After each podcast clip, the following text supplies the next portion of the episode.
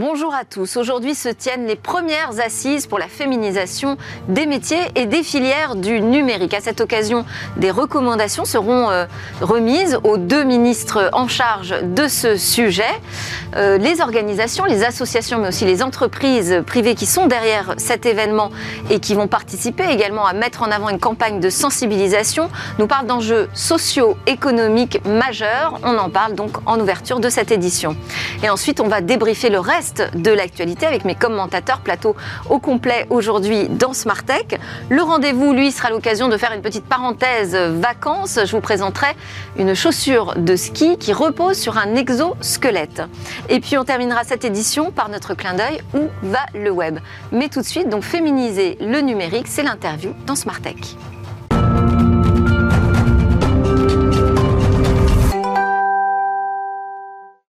C'est parti pour cette édition Smart Tech qui n'est pas un spécial femme, je précise, mais c'est vrai que exceptionnellement nous sommes en force aujourd'hui. Julie Jacob, fondatrice et dirigeante de Jacob Avocat. Vous allez débattre des sujets d'actualité avec Alain Staron, cofondateur et président d'Artifil, et Jean-Émile Rosenblum, cofondateur de Pixmania. Ce sera pour notre débrief actu. Mais d'abord, on va commencer par... On va dire la première, la plus chaude actualité du jour, c'est l'arrivée de ces premières assises pour la féminisation des métiers et filières du numérique. Elles vont se dérouler aujourd'hui même au ministère de l'Économie, des Finances et de la Souveraineté industrielle et numérique. Bonjour Emmanuel Larocque, vous avez fondé l'association Social Builder en 2011. C'est une association qui oriente et forme également les femmes dans les métiers du numérique. Vous êtes partenaire de ces premières assises de la féminisation du numérique. Elles sont organisées par l'association Femmes at Numérique et elles s'accompagnent aussi d'un volet de recommandations qui seront des recommandations qui seront remises donc au ministère du numérique et aussi à la ministre pour l'égalité des chances. Elle s'accompagne également d'une campagne de sensibilisation et je vous propose que l'on découvre un des spots qui passera à l'occasion de cette campagne.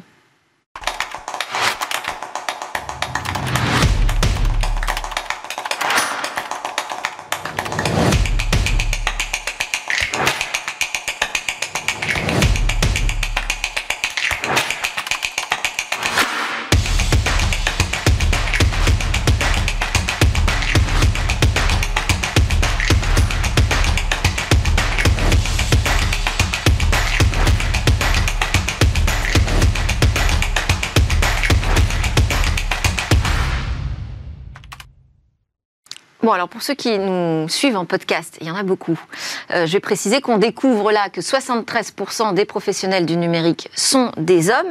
Mais alors là où j'ai tiqué, moi, c'est cette petite phrase qui nous dit « à croire qu'on interdit aux femmes d'exercer ce métier ». Sérieusement ? C'est ce qu'on croit ?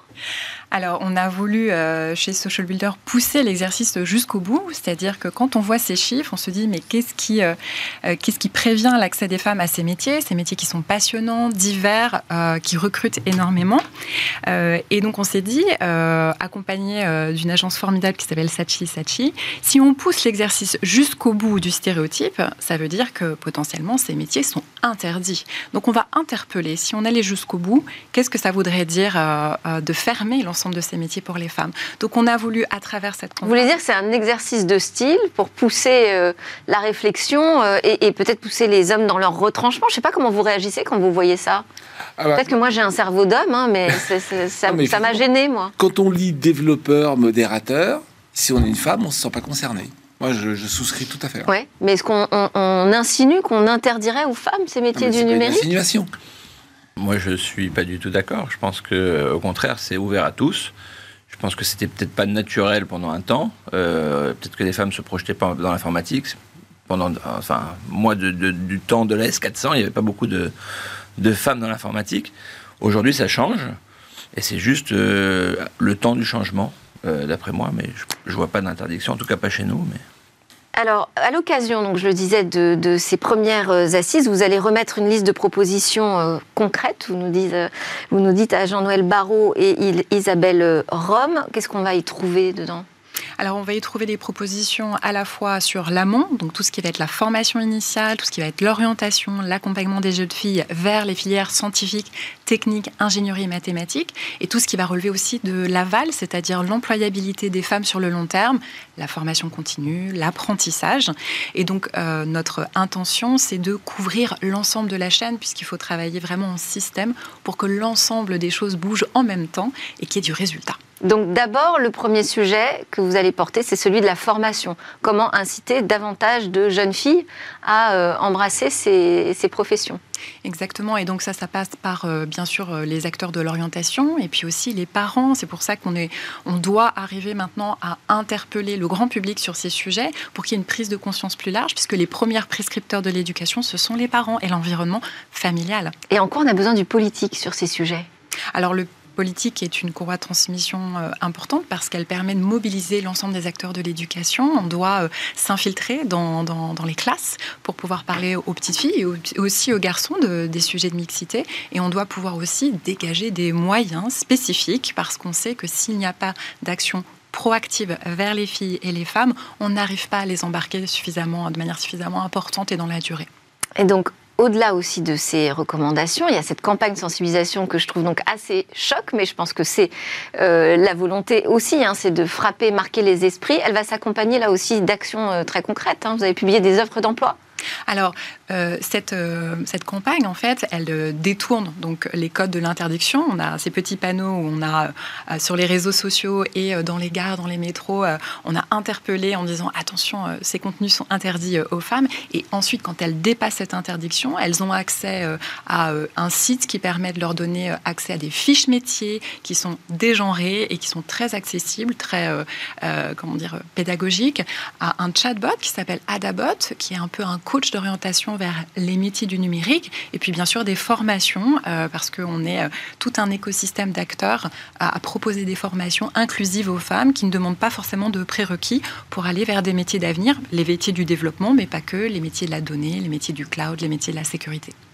Et Julie Jacob, je vous ai vu aussi réagir en voyant un exemple de campagne. Je voulais réagir parce que c'est vrai que la campagne est choc, et bravo pour ces images, mais il est vrai que quand on parle d'interdiction, est-ce que les hommes interdisent l'accès aux femmes? Je ne crois pas. Je crois qu'il y a aussi les femmes peut-être qui se l'interdisent. Donc est-ce que l'interdiction, elle n'est pas des deux côtés? Donc finalement, de communiquer, de former, ça c'est une approche très positive que je salue. Comment est-ce qu'on va mesurer la réussite de cette campagne, la réussite de toutes les actions qu'on va mener pour obtenir une égalité, on va dire, professionnelle, hommes-femmes, dans les secteurs, les filières du numérique? Comment ça se mesure ? Alors, concernant les assises pour la féminisation des métiers de la filière numérique, notre objectif, c'est bien sûr l'adoption d'un certain nombre de ces propositions et nous espérons des actions concrètes dans la prochaine loi de finances, notamment sur des budgets spécifiques pour la formation, l'accompagnement et la sensibilisation des jeunes filles et des femmes. Concernant cette campagne d'information, nous, on mesure de manière très quantitative combien de personnes se sont intéressées et ont visionné cette vidéo et combien nous ont interpellés pour pouvoir en savoir plus. Et ce qu'on observe, c'est que, pour le coup, choqué à payer, on a eu beaucoup d'interpellations, justement, des hommes qui se disaient... Mais ça marche bien, je ne sais pas pourquoi, sur les réseaux sociaux.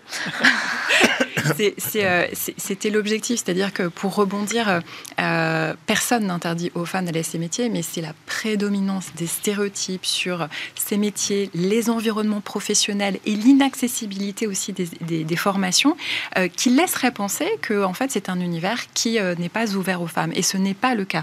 Bien sûr, il y a encore des choses à accompagner. La dernière étude du Haut Conseil à l'égalité sur le sexisme en France a permis de mettre le doigt sur le fait que presque un quart des femmes de moins de 34 ans n'osent pas franchir la porte du numérique et des métiers fortement masculinisés en raison d'une présomption de sexisme.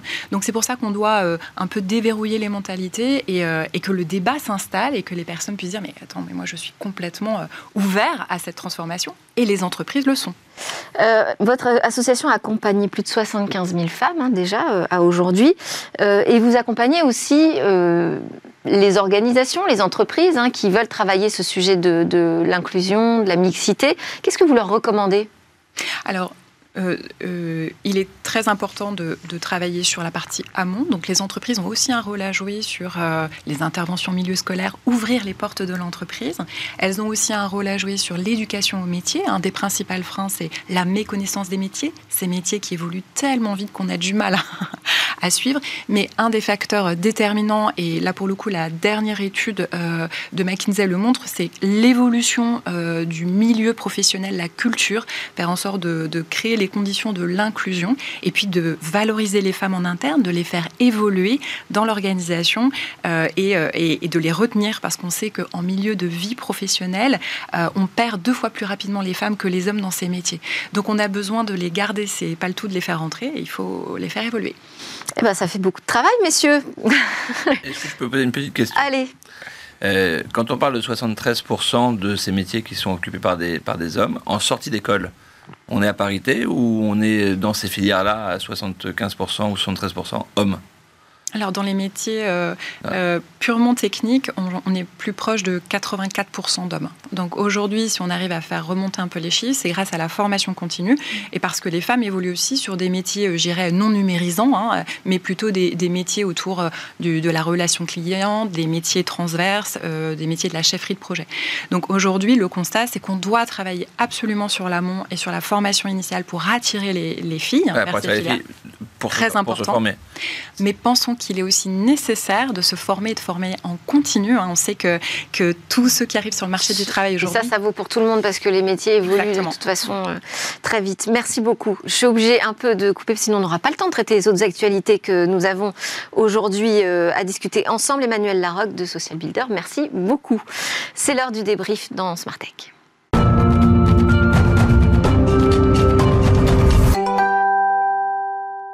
Mes débatteurs aujourd'hui pour le débrief, Julie Jacob, fondatrice dirigeante de Jacob Avocat, Alain Staron, cofondateur, président d'Artifil, et Jean-Émile Rosenblum, cofondateur de Pixmania.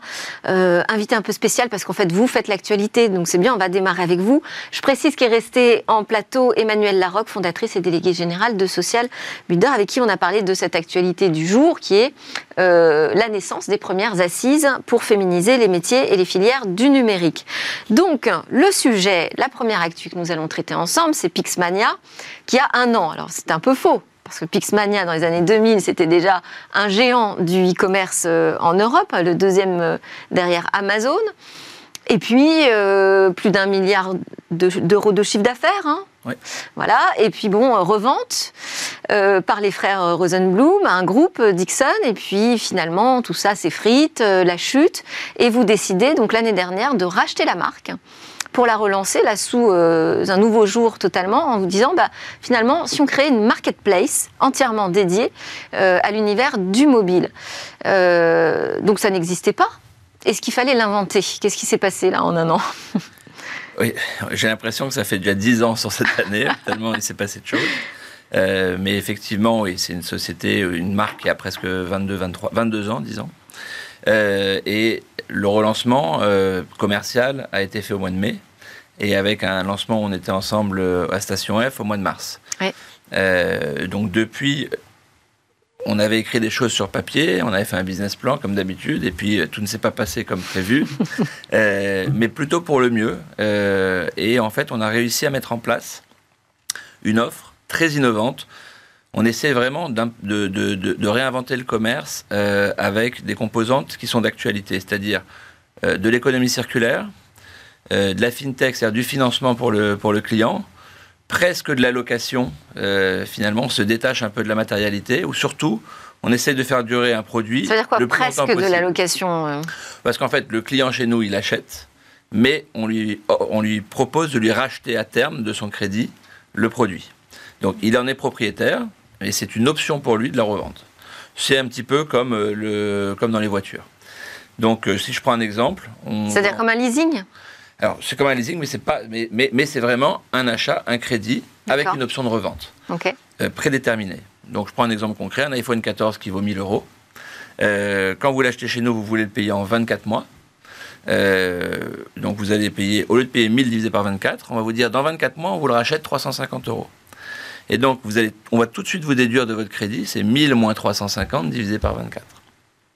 Et maintenant, on est en train de lancer aussi, si vous avez un iPhone 12, on vous rachète votre iPhone 12 aussi. Donc vous n'avez plus qu'à payer entre l'iPhone 12 et le rachat de l'iPhone 14, peut-être 300-400 euros sur 24 mois. Donc pour 10, 12, 15 euros par mois, vous pouvez toujours acheter le dernier téléphone. J'ai pris un iPhone, ça peut être un Samsung, ça peut être autre chose. Et dans cet univers donc entièrement dédié au mobile, il n'y a pas que le smartphone, il y a tous les accessoires qui vont autour. Donc ce que vous nous dites, c'est créer une nouvelle façon de consommer, d'acheter son smartphone et de consommer l'univers qui va avec. On a un disrupteur professionnel en plateau, Alain Staron. Qu'en pensez-vous ? Ah, j'adore l'idée de... J'inclus dès le début le prix de la revente. C'est excellent. C'est-à-dire qu'on passe effectivement dans la valabilité totale, on n'est plus dans la possession et dans l'usage, ce qui est une tendance de fond depuis 10-15 ans déjà. Mais là, au moins, c'est concret. Bravo. Et en fait, quand on le récupère, nous, on a un laboratoire, on le reconditionne et on le revend, on lui donne une deuxième vie, puis une troisième vie. C'est pas grave de vendre du téléphone neuf, parce que sans le neuf, il n'y a pas le reconditionné. Exact. Mais si un téléphone peut vivre 8 ans, soit il vit 8 ans avec un client, soit il vit 8 ans avec 3 clients. Et tout le monde n'a pas les moyens de mettre 20 euros ou 30 euros par mois. Il y en a qui ont les moyens de mettre 10 ou 15, ou envie seulement de mettre 10 ou 15. Et moi, ça ne me viendrait plus à l'esprit d'acheter pour mes enfants un téléphone qui ne soit pas reconditionné. Et ce qu'on fait pour le téléphone, on a commencé à le faire pour les ordinateurs portables, pour les consoles de jeux, pour tout ce qui tourne et tous les objets connectés, les watches, les AirPods, etc. etc. D'accord. Donc, par rapport au sujet de départ, vous élargissez énormément votre offre. Alors, ça on reste vraiment dans la mobilité, mais on intègre cette fonctionnalité de reprise à terme ou de reprise immédiate, ou les deux, sur tous les univers que l'on touche. Donc, si ça rentre dans cet univers, ou dans cette façon de consommer ou de faire, s'il y a une valeur résiduelle suffisante pour avoir une deuxième, une troisième vie. Mais alors après, Jean-Émile, quand on parle de marketplace, on parle aussi de partenaires, de réussir à centraliser, je dirais, l'offre mobile. On en est où, là ? Vous avez combien d'entreprises qui vous suivent ? On a plus de 110 partenaires qui sont live sur le site. On a 50 000 produits, 60 000 produits, 90 000 offres en quelques mois. Sur tous ces produits-là. Donc, vous allez vraiment tout trouver. Vous voulez une montre connectée, vous allez avoir une offre vraiment très large. Sur les téléphones, n'en parlons pas. Et on a tout ce qui est autour, tous les accessoires autour de ça qui sont présents sur le site. Une réaction, Julie Jacob, sur cette nouvelle façon de vendre et d'acheter ? Je trouve que c'est remarquable parce que ça rentre dans l'économie responsable. On a du recyclage, on a automatiquement une consommation plus durable, plus éthique. Donc je salue cette initiative. Ça doit compliquer peut-être la rédaction des contrats, non ? Je dirais que l'enjeu sur votre activité, c'est évidemment de vider l'ensemble des devices de leurs données. Ce que, évidemment, vous faites, et donc tout le sujet du RGPD... Je pensais, moi, au contrat juridique aussi, d'achat, vente, engagement sur le prix de reprise à la fin. Il est clair que là, il y a plusieurs propriétés. Ouais. Donc, du coup, les contrats doivent être un peu plus créatifs et prévoir des reventes avec des garanties spécifiques. Allez, on enchaîne avec notre grande actualité à tous. C'est autour de ChatGPT, forcément. Donc, ChatGPT annoncé dans la suite Office de Microsoft. Ce sont des informations récentes publiées par The Verge, le média américain, le 10 février, qui nous dit qu'il y a une démonstration déjà qui a été faite de l'utilisation de ChatGPT dans Word, toute la suite bureautique Office. Ce serait planifié pour très bientôt. On parle du mois de mars. Est-ce qu'on est là dans la folie ChatGPT? Ça y est, maintenant on va en trouver partout, on en met partout, mais on ne sait pas trop à quoi ça sert finalement. Je ne dirais pas ça. Moi je vois deux trucs intéressants dans ce mouvement de Microsoft. Le premier, c'est Microsoft l'a déjà démontré. Ils faisaient un explorateur, ils ont se mis à faire une suite Office, l'explorateur est devenu l'annexe de la suite Office. Ils ont investi 10 milliards dans OpenAI, au moins, et donc tout se passe comme si OpenAI va prendre le lead sur leur suite Office. Donc eux, ils migrent en fonction des évolutions technologiques. Donc ça, c'est côté Microsoft, et je trouve ça très pertinent. Après, côté ChatGPT, côté usage, on s'est beaucoup arrêté sur le fait qu'effectivement, on ne va plus interroger les moteurs de recherche de la même manière. On n'a plus des listes qui viennent, on a des textes, donc on a des associations d'idées qui ne sont pas faites par nous. Et donc, on les reçoit. C'est quoi Word ? C'est un outil de productivité personnelle. Mais si Word écrit à votre place, elle est où votre productivité personnelle ? Donc là, j'ai un vrai sujet de fond. Ça dépend ce que vous faites avec Word aussi. Mais non, mais regarde, il y avait le 14 février, vous voyez partout dans la mairie de Paris des petits mots, des petits poèmes d'amour. Ah oui, mais vous les demandez à ChatGPT maintenant. Et donc, vous allez tomber amoureuse d'un ChatGPT, vous vous rendez compte? Mon fils ne pourra plus participer au concours. Mais sur ChatGPT, vous êtes plutôt emballé ou sceptique? Moi, je suis très emballée avec des réserves juridiques, oui. Puisqu'on passe de l'IA analytique à l'IA générative, et finalement, c'est dans plein de domaines, hein, le son, les visuels, la voix, la musique, le droit et ouais. Le droit, heureusement, se prépare en amont, parce que je pense qu'aujourd'hui, il faut aller sur une IA éthique et transparente, parce qu'il y a plein de problèmes de fake news et aussi de contrefaçon. Parce que les textes ou les contenus qui sont créés par ChatGPT peuvent être des contrefaçons de contenus existants. Heureusement, il y a parce qu'ils ne sont pas créés, ils ne sortent pas de nulle part. Ouais, ils sortent du deep learning. Ils utilisent leurs sources. Voilà, ouais. De l'IA qui est générée par du deep learning, mais ça peut être aussi de la contrefaçon, de l'atteinte à des droits d'auteur, à du droit à l'image. Donc, heureusement, le règlement communautaire qui est porté par Thierry Breton arrive. Et on espère qu'on aura une IA éthique. Il va falloir qu'il s'ajuste bien à la nouvelle donne, hein, parce que c'est en train de tout bousculer. Jean-Émile, vous y pensez ça, de l'IA générative dans Pixmania? Ah bon. Ça peut vous aider? Alors on peut pas y penser, c'est une obligation. En fait, c'est exceptionnel. Il faut juste le cadrer. Il faut cadrer l'intégrité des données, en fait, parce que... Dire, au lieu d'aller taper sur Google ou sur un moteur de recherche et avoir la réponse, la demander et l'avoir, de façon... ça ne change pas grand-chose au final. On va chercher. Ça change quand même parce que, le moteur de recherche, il nous annonce une suite de sources dans lesquelles on sait... Il y a déjà énormément d'AI où on va et on sait quoi trouver. Là c'est une sorte de magma finalement. Hein. Oui, mais enfin... Après, ChatGPT, ça peut vous permettre de créer des outils du code, en fait. Hein, ça... C'est surtout du conversationnel, de la réponse. Du SAV, oui. Aujourd'hui, on est déjà sur des chatbots qui répondent en AI. Bon, là, ça va un peu plus loin, ouais. Mais ça existe déjà. C'est juste, pour moi, l'intégrité de la data. Et ça, il faut la... Parce qu'il y a tellement de fake news, il y a tellement de... Déjà, Wikipédia, parce que je pense que c'est une des sources de ChatGPT, une parmi d'autres. C'est pas toujours accurate. Enfin, bon, donc c'est ça pour moi qui va être très important, c'est où est-ce que l'AI ou le ChatGPT peut aller chercher la data. Oui, juste un mot. Moi, j'espère qu'on sera dans une IA transparente et quand on utilise du ChatGPT, il faudra le sourcer. Ouais, bah pour l'instant on en est loin, hein, parce qu'on n'est pas du tout dans cette transparence. On est dans la découverte. Là. On est dans la découverte. Autre sujet, c'est l'assurance auto Tesla. Qui arriverait en Europe. Là aussi, ce serait assez imminent. C'est une offre d'emploi sur LinkedIn pour un poste de conseiller juridique chez Tesla Insurance Europe, qui a été une info qui a été repérée par 01net.com. Bon, c'est votre dada, l'automobile. Alain, est-ce que les assureurs vont trembler là, face à l'arrivée d'un Tesla en Europe? C'est un sujet majeur. En fait, l'assurance, elle est censée mutualiser le risque. Chez Tesla, ça vous fait le contraire. Si vous êtes un très bon conducteur, vous paierez moins. Si vous êtes un mauvais conducteur, vous paierez plus. Donc le risque n'est plus mutualisé. À la fin du fin, quelqu'un qui n'a jamais d'accident passe une assurance zéro. C'est déjà quand même un peu comme ça. Hein. Oui, mais c'est très encadré. Ouais. Là, vous avez un bonus, vous avez un malus, avec un maximum, avec un minimum. Et quand vous êtes trop mauvais conducteur, vous avez des assurances qui doivent vous assurer.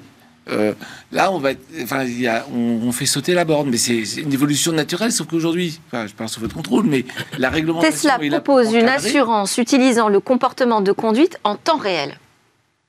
Enfin, on ne va pas changer de la prime en temps réel, mais ce qu'on dit, c'est qu'effectivement, quelqu'un qui donne beaucoup de coups de frein brusques, il a plus de chances de se faire emplafonner par l'arrière que quelqu'un qui conduit smooth, qui ne prend jamais de virage à grande vitesse, etc.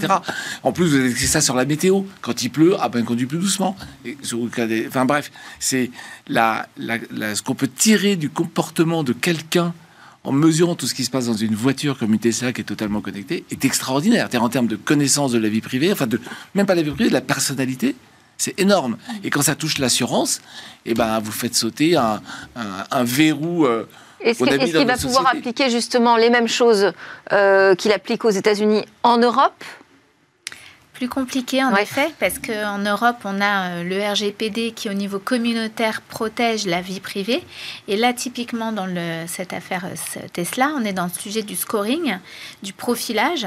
Et dès lors qu'on est scoré et qu'on peut être exclu d'une assurance ou exclure d'un bail ou d'un crédit, eh bien, la CNIL va arriver et interdire ce genre de pratique dès lors que ça exclut d'un droit nécessaire. Elle interdit ou il faut juste que ce soit justifié ?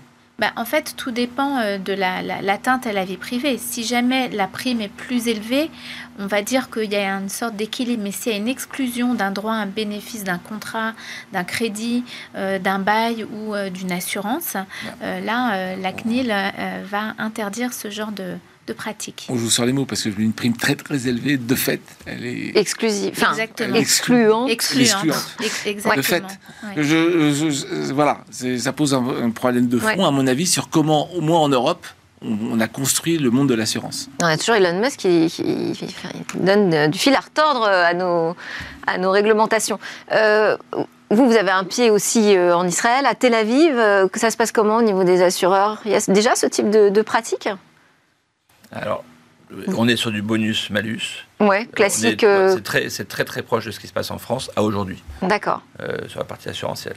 Et comment va la French Tech à Tel Aviv, d'ailleurs? Parce que vous faites partie du board là-bas. Voilà, alors, je suis président de la French Tech de Tel Aviv. Pardon. Non, on a été renouvelé là. Ils ont relabellisé French Tech Tel Aviv la semaine dernière, je crois, d'ailleurs. Parce que ici, la French Tech... souffre un peu de la crise, mais moins qu'ailleurs, moins qu'aux États-Unis. Comment ça se passe? Alors nous, c'est pas tellement... Enfin, en la French Israël, Tech, on est à l'abri de la crise aussi. Alors, il y a la French Tech et il y a la Tech en Israël. La French Tech a pour mission de faire rayonner la Tech française à l'international et de donner envie aux sociétés, par exemple israéliennes, de venir s'installer en France pour de la R&D, pour du commerce, etc. Donc ça se porte très bien. On a une très belle communauté et quand on fait des événements, on est tout de suite sur souscrit. Donc ça, c'est très intéressant. Et je pense qu'a été fait avec la French Tech sur les 10 dernières années est très, très bénéfique pour l'image de la France et de la tech en général en France. Donc ça, moi, je souscris. D'ailleurs, c'est pour ça que j'en fais partie. Après, est-ce que la tech souffre en Israël? Est-ce qu'on commence à voir les conséquences de tout ce qui a été annoncé par les GAFAM et autres? En termes de suppression d'emplois. Les licenciements, le coup de frein aussi du côté des investisseurs. Voilà, c'est très clair que oui. Sur l'année globale, l'année dernière, les levées de fonds en Israël ont baissé de, je crois, 35 ou 40%, mais c'était encore positif sur le premier semestre et très négatif sur le deuxième, avec un moins 85% sur le quatrième trimestre de niveau de levée de fonds. Donc, c'était très très violent, mais un peu comme partout, un peu moins en France. Un peu moins en France, oui. Donc, donc ça a des conséquences. Tout le monde resserre les budgets. Ceux qui arrivent à court de cash les licencient. Il y a une baisse des salaires. Donc voilà, il commence à y avoir de la tension. Et la vie est chère en Israël, avec un peu moins de filets de protection qu'en France. Donc il faut réussir, quand on a perdu un job qui était probablement un petit peu trop élevé en salaire, parce que c'était la folie sur les dernières années. La partie psychologique d'accepter de retrouver un job 30-40% moins élevé en salaire, il faut passer ça. Et je pense qu'il va y avoir un petit peu pas mal de psychologie à avoir et de psychologue à voir pour certaines personnes, ce qui n'est pas grave. Mais est-ce qu'il y avait une bulle aussi Oui, très certainement. Quand il y a eu des valorisations aussi folles, quand tout était tourné sur la croissance, ça a permis d'avoir des boîtes extraordinaires d'exister, mais il y a forcément des excès, il y a eu des excès extrêmement forts, mais partout. Israël est l'antichambre de ce qui se passe aux États-Unis. Donc toutes les GAFAM rachètent les pousses dès qu'elles passaient les licornes, ou des cacornes là-bas, il y en avait quand même quelques-unes, mais elles étaient rachetées par les GAFAM. Donc c'est très lié. Allez, on termine avec le débrief de l'actu. C'est aussi ça. On a TikTok qui est prêt à ouvrir son code. Alain ? Oui. Enfin, comment dire ? Ça me fait sourire. Heureusement, les politiques américains ne sont pas dupes. Mais ça, c'est impossible. Vous savez bien. Je parle à toutes les personnes qui connaissent un peu le code. On ne peut pas auditer un code, surtout quand il est partiel et surtout quand on peut le rechanger en ligne juste après. Donc, la question de l'audit des algorithmes, c'est central aujourd'hui. Absolument, mais en plus, donc TikTok, je ne veux pas jouer au grand méchant, mais TikTok, entreprise chinoise, c'est comme Touya, entreprise chinoise, qui fait un écosystème IoT dans lequel tout le monde se précipite, mais sans comprendre que derrière le savoir, la connaissance, l'espionnage va en Chine. Voilà, donc moi je suis effaré. Julie Jacob. Effaré également, d'autant plus que les données de TikTok sont soit à Singapour, soit aux États-Unis. Oui. Heureusement, en Europe, on résiste. On a adopté un code de bonne pratique sur la transparence des algorithmes des GAFAM. Donc, il faut espérer que TikTok joue le jeu. On attend le DSA avec impatience et le DMA qui vont prononcer quand même des sanctions lourdes, hein, jusqu'à 6% du chiffre d'affaires. Donc voilà, il faut espérer que tous ces grands acteurs rentrent dans le cadre réglementaire européen. Mais truc que je ne comprends pas, Google est interdit en Chine. Qu'est-ce qu'on attend pour faire la même chose ? Après, les Américains trouvent d'autres façons de faire. Hein. D'autres façons que d'interdire l'usage, c'est d'en prendre totalement le contrôle. Oui, pourquoi pas ? Et totalement le contrôle, c'est pas fait. Enfin, TikTok reste chinois. Hein. Merci beaucoup à tous. On arrive à la fin de ce débrief de l'actu, mais Smart Tech continue. Merci Julie Jacob de Jacob Avocat, Alain Staron, Artifil, Jean-Émile Rosenblum, Pixmania et Emmanuel Larocque de Social Builder. Merci à vous tous. On se retrouve juste après la pause. Je vais vous parler d'une super chaussure de ski.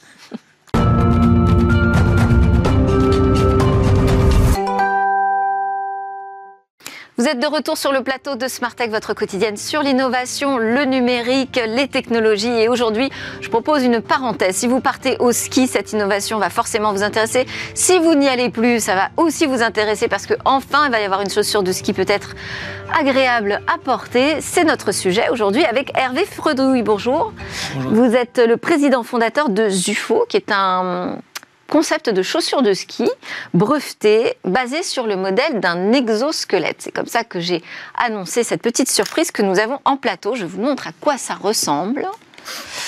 Donc voilà la chaussure de ski du futur que vous nous présentez. Ça, c'est le prototype numéro 2. Il y aura prototype numéro 3 et 4 avant la commercialisation. Mais oui, en gros, ça ressemble à ça. C'est en cours de développement, oui.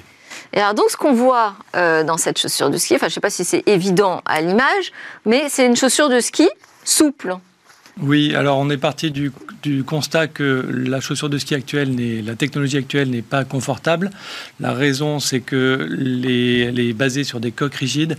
Et une coque rigide, ça ne c'est pas adapté à la morphologie humaine. Ça, je vous le confirme. Voilà, on a tous des morphologies complètement différentes au niveau du pied. Et la coque rigide n'est pas faite pour ça. Donc on est parti d'une feuille blanche, pas de coque rigide. En revanche, la fonction principale d'une chaussure de ski, c'est de transmettre des efforts. Qui dit transmission d'efforts, dit mécanique. Et donc pour faire cette transmission d'efforts, on a un système mécanique et un exosquelette. Voilà, et donc l'exosquelette, en fait, c'est ce qu'on voit ici. C'est cette partie-là, à l'arrière et sur les côtés. Oui. Donc ça a l'air d'être quelque chose qui bouge, d'articulé, c'est ça ? Ça va suivre le mouvement du skieur ? Articulé, c'est ça, oui. Et en fait, le mécanisme est fait pour transmettre les efforts de façon correcte, en particulier donc, le flex d'avant vers l'arrière, et pour avoir une bonne réactivité pour la prise de quart sur le côté, la prise de quart étant ce qui fait le contrôle du ski. Et comment on le pilote ? C'est juste par la force d'appui ? Ah ben, ça sera comme une chaussure de ski actuelle, sauf que ça, avec un meilleur confort, puisque l'idée c'est que on sépare les fonctions. Mais ça veut dire que là, si je tourne, par exemple, je vais venir appuyer ma cheville sur cette partie d'exosquelette. Pas du tout, parce qu'en fait, le tibia est bien tenu au niveau de ce bandeau. Ouais. Et donc, par rapport à une chaussure actuelle où vous avez des efforts qui sont un peu répartis partout avec des points de compression à l'intérieur de la coque rigide, là, le pied est tenu fermement par un chausson interne qui est à la fois ferme et confortable. Et la transmission des efforts se fait principalement par ce bandeau ici. Et entre les deux, vous n'avez que du souple, du textile. Et donc quand vous dites ce bandeau, c'est-à-dire c'est le bandeau du haut ici. Exactement. C'est là que s'effectue la pression. C'est là que s'effectue la transmission d'efforts. Sur le tibia. Il va falloir réapprendre à skier si je chausse cette chaussure ? Non. Cette chaussure a été testée dès 2021. Là, on a fait 2 démonstrateurs. Donc là, on est sur le prototype numéro 2. Dès les premiers tests, en fait, c'est tout naturel. La transition est complètement naturelle et c'est juste qu'il y a beaucoup plus de confort qu'avant. C'est du confort, c'est-à-dire que donc le pied est moins compressé, il n'y a pas de douleur physique à l'intérieur. Mais est-ce que ça allège aussi le mouvement ? Alors la chaussure... c'est plus facile de skier quand même avec... L'exosquelette permet d'avoir une chaussure plus légère qu'une chaussure actuelle. L'idée, c'est d'avoir une chaussure qui sera assez légère pour faire du ski de randonnée et assez rigide pour faire le ski de piste, donc sur la même chaussure. Sur la même chaussure, oui. D'accord. Donc aujourd'hui, en fait, si on raisonne confort, les situations d'inconfort, c'est pour chausser sa chaussure, et là, pour le coup, on est très ergonomique, il n'y a pas de problème. C'est quand on marche vers les remontées mécaniques. Donc là, pour la marche, on débraye et on a le pied à peu près libre. Ensuite, c'est tout ce qui est compression et frottement. Et là, le mécanisme est fait de telle façon que les efforts sont répartis uniformément et qu'il n'y a pas de frottement. Et le confort thermique, qui est un problème aussi sur les chaussures de ski actuelles. On a soit trop chaud, soit trop froid. Ouais. Avec Zufo, on peut régler le confort thermique comme on a envie, puisque c'est complètement indépendant de la fonction mécanique. Quand vous dites on débraye, c'est-à-dire qu'on peut facilement retirer, c'est ça, on déscratche en fait l'exosquelette et on se retrouve avec une chaussure classique. Alors il y a un système de suspension à l'arrière et on peut enlever on peut débrayer cette suspension. D'accord. Et donc après ça bouge. Ok, et donc ça peut se faire sans avoir un tournevis, non, parce que je vois des vis et tout ça. Alors là, vous allez me dire, c'est un prototype, Delphine. C'est un prototype. Alors, ceci étant, donc il va y avoir des améliorations esthétiques et encore mécaniques et ergonomiques pour les P3 et P4 qui sont à venir. Ceci étant, vous faites bien de parler des vis, puisque c'est une des caractéristiques importantes de Zufo, qui est une chaussure modulaire, donc qui se monte et se démonte sans outils spéciaux et sans colle. Donc ça fait une plus grande durabilité puisqu'on peut réparer, changer les pièces une par une. Ça fait une plus grande recyclabilité parce que chaque pièce est recyclable étant en monomatériaux. Merveilleux. Et ça permet aussi de personnaliser sa chaussure. Si on a envie de changer la partie textile uniquement, on peut changer la partie textile. Si on a envie d'avoir une suspension plus adaptée à sa pratique, on peut changer de suspension, comme sur un VTT par exemple. Voilà, donc là, la chaussure est modulaire et cette modularité donc fait toute. Donc vous allez fournir des accessoires avec. Et on peut fournir des accessoires et cette modularité permet beaucoup d'impact vertueux tant pour l'expérience utilisateur que aussi pour l'environnement, l'impact environnemental. Puisque donc la chaussure est plus durable et aussi elle fait à la fois ski de randonnée et ski de piste, donc moins de segmentation du marché. Au lieu d'avoir 2 paires, une paire de chaussures de ski de randonnée et une paire de chaussures de ski de piste, on a une seule paire pour les deux pratiques. Ça pourra passer à la location ou bien sûr. Achat uniquement parce que ça doit être un peu ajusté sur mesure. Alors, non, on peut faire de la location, on peut même imaginer de l'abonnement. Donc ça, c'est pas encore... Vous n'allez pas commercialiser en direct, a priori, si ? Vous y songez ? Okay. Donc, pour l'instant, on a un objectif l'hiver prochain pour commercialiser. Il y aura des magasins ambassadeurs qui feront de la location pour pouvoir tester la chaussure. On pourra vendre en ligne directement. Et on réfléchit à des idées de location ou d'abonnement. D'accord. Ça change rien pour la fixation du ski ? Ça, c'est la seule. On n'est pas obligé d'adapter nos. Non, c'est la seule chose qu'on a gardée par rapport à la technologie actuelle. Là, vous voyez sur ce modèle, alors pour ceux qui s'y connaissent un petit peu en ski, donc ça, c'est. Là, la semelle est adaptée à la fois pour les fixations de ski de piste et de ski de randonnée. D'accord, donc ça ne bouscule pas toute la filière. En revanche, ça risque de bousculer un peu les modèles économiques. Les modèles économiques... parce que si on loue ou vend 2 fois moins de chaussures, parce qu'elles s'adaptent plus facilement à nos différentes pratiques, et qu'en plus elles durent longtemps, vous cassez un peu les prix du marché. Mais est-ce que ça va coûter plus cher, le même prix ? Alors cette chaussure, pour l'instant, on imagine la vendre au même prix que les chaussures de ski de randonnée de bon niveau, c'est-à-dire 750 euros. D'accord. Et pour répondre à ce que vous disiez juste avant sur effectivement le monde du ski évolue, le monde tout court évolue, il faut faire changer les choses et cette chaussure s'inscrit dans une diminution de l'impact de la pratique du ski et c'est pour ça qu'on a été lauréat. Il y a beaucoup d'attentes sur ce sujet. Oui, bien sûr. Oui, vous êtes effectivement lauréat de l'appel à projet Perfecto, c'est ça ? Oui, c'est ça. De l'ADEME pour la diminution de l'impact environnemental de produits. Vous avez aussi eu un prix à Las Vegas pour ce CES 2023 dans la catégorie développement durable et un prix hardware INPI qui récompense la stratégie de propriété industrielle. Pourquoi ? Parce que le concept est breveté et donc l'INPI a sélectionné des entreprises qui font des brevets en France. Et donc c'est un des brevets les plus innovants, c'est ça ? Ce que ça veut dire ? Pour l'INPI, en tout cas. Pour l'INPI, il y a plusieurs brevets, il y a toute une stratégie. Alors, je ne vais pas rentrer dans les détails, mais donc ils ont souhaité mettre en exergue notre technologie et notre stratégie. 3 ans de R&D pour arriver à ce prototype numéro 2. Oui. Et donc, dans un an, il en aura encore 2. Et dans un an, vous visez la commercialisation. Merci beaucoup d'être venu nous présenter la chaussure de ski, non pas du futur, mais de l'année prochaine. Oui, tout à fait. La chaussure réinventée. La chaussure réinventée, hyper confortable, on l'espère. À tester, en tout cas, moi je suis partante pour tester l'année prochaine. Merci Hervé Fredouille de Zufo. À suivre dans Smart Tech, notre regard sur où va le web.